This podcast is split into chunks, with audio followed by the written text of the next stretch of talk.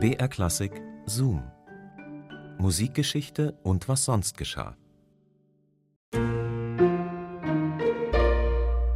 Enrico Caruso, der erste große italienische Star des Belcanto auf der, ja nicht auf der Bühne, sondern auf der Anklagebank.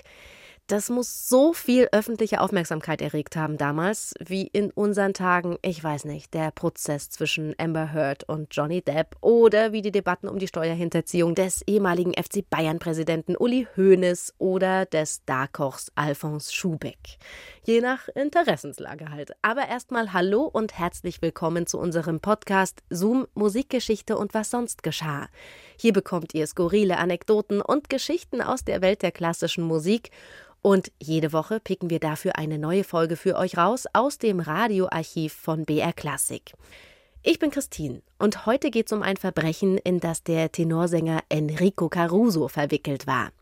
Stars und Skandale, das geht ja manchmal Hand in Hand. Das war früher so und das ist heute nicht anders. Und ja, wenn wir jetzt in die Musikgeschichte gucken, da gibt es auch echt einige skandalöse Ereignisse. Und der Fall Enrico Caruso, der ist wirklich Mm, ja, kurios und irgendwie auch ziemlich mysteriös. Und jetzt erfahrt ihr, wegen welcher aufsehenerregenden Tat dieser damalige Publikumsliebling auf der Anklagebank gesessen hat. Viel Spaß!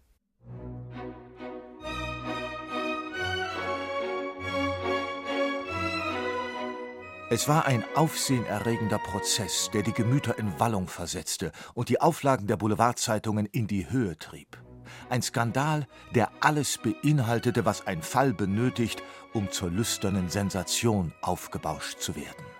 Sex and Crime und einen Beschuldigten von Glamour und Prominenz.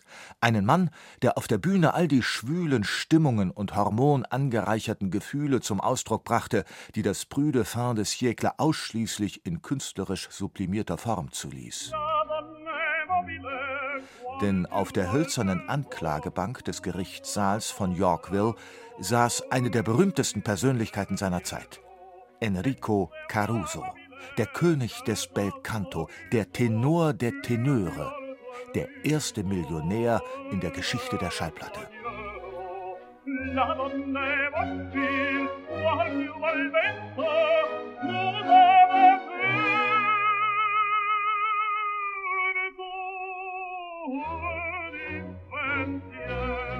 Was muss geschehen, damit ein erotisch timbrierter Sangesheld zum triebgesteuerten Sexmonster wird? Hatte Caruso, der Männlichkeitstraum der zeitgenössischen Frauenwelt, es überhaupt nötig, seine Gelüste an ihm fremden Damen auszutoben?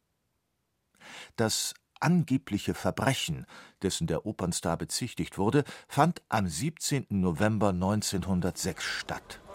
Tatort war das Affenhaus des Zoos im New Yorker Central Park. Genauer gesagt, das Gitter vor dem Affenkäfig. Dort stieß am Nachmittag des betreffenden 17. November eine adrette Frau spitze Schreie aus. Hilfe, Hilfe, haltet ihn! Ein bärbeißiger Streifenpolizist namens James J. Kane war sofort zur Stelle und nahm ein männliches Wesen in Gewahrsam, von dem die derangierte Frau behauptete, es habe ihr an die Hüfte gefasst, wie es das Protokoll euphemistisch vermerkte. Der schändliche An die Hüfte Fasser, der in die Arrestzelle einer nahegelegenen Polizeiwache gesperrt wurde, war kein geringerer als Enrico Caruso. Disorderly Conduct, Erregung öffentlichen Ärgernisses, lautete die Anklage. Dieser Caruso ist ein notorischer Lüstling, diktierte Officer Kane emsig herbeigeeilten Reportern in den Notizblock. Um Gottes Willen, nein, er sei innocente, völlig unschuldig, beteuerte dagegen der verzweifelte italienische Tenor und wurde gegen eine saftige Kaution von 500 Dollar bis zum Prozessbeginn auf freien Fuß gesetzt.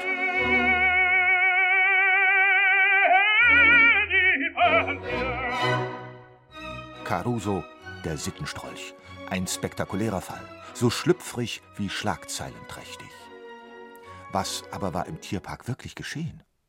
Wilde Behauptungen und diskreditierende Verdächtigungen trafen auf Dementis, die Wellen der allgemeinen Emotionen schlugen hoch. Fakt ist, Zum Zeitpunkt des Eklats residierte Caruso im noblen New Yorker Savoy Hotel. Ein Abstecher in den nahegelegenen Zoo war eine seiner liebsten Freizeitbeschäftigungen. Besonders gerne besuchte er das Affenhaus. War es jedoch nur kindliche Freude an den Späßen der Primaten gewesen, die den Opernsänger dahin geführt hatte, oder vielleicht doch animalische Begierden? Kein Zweifel, Caruso war da gewesen, aber hatte er wirklich den Ausdruck streichelt so allzu wörtlich genommen? Zum wahren Krimi wird der Fall jedoch erst während der Gerichtsverhandlung. Denn die Klägerin erscheint nicht zum angesetzten Termin. Die belästigte Dame ist wie vom Erdboden verschwunden. Nachforschungen ergeben, der Name, den sie der Polizei genannt hatte, Mrs. Graham, ist so falsch wie ihre angebliche Anschrift. Die Anklage scheint wie ein Kartenhaus in sich zusammenzufallen. Da tauchen neue Vorwürfe auf. Eine junge, engelsblonde Frau erhebt sich im Gerichtspublikum und behauptet tränenreich, während einer Parsifal-Aufführung von Caruso betatscht worden zu sein. Beweise dafür hat sie nicht. Eigentlich müsste der Tenor freigesprochen werden. Dennoch verurteilt ihn der Richter zu einer symbolischen Strafe von 10 Dollar. Warum? Wusste die Justiz etwa mehr als das, was an die Öffentlichkeit drang?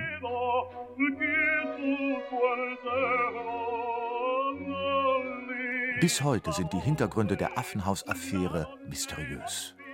War das Geschehene wirklich eine Straftat oder nur eine abgekartete Schmierenkomödie? Stolperte Caruso etwa über die Fallstricke einer Intrige, denn immerhin hat ihn einmal sogar die Mafia erpresst. Am 28. November steht der Sänger zum ersten Mal nach der Gerichtsverhandlung wieder auf der Opernbühne. Caruso ist nervös, doch die Zuschauer empfangen ihn mit Ovationen. Das ist der wahre Urteilsspruch.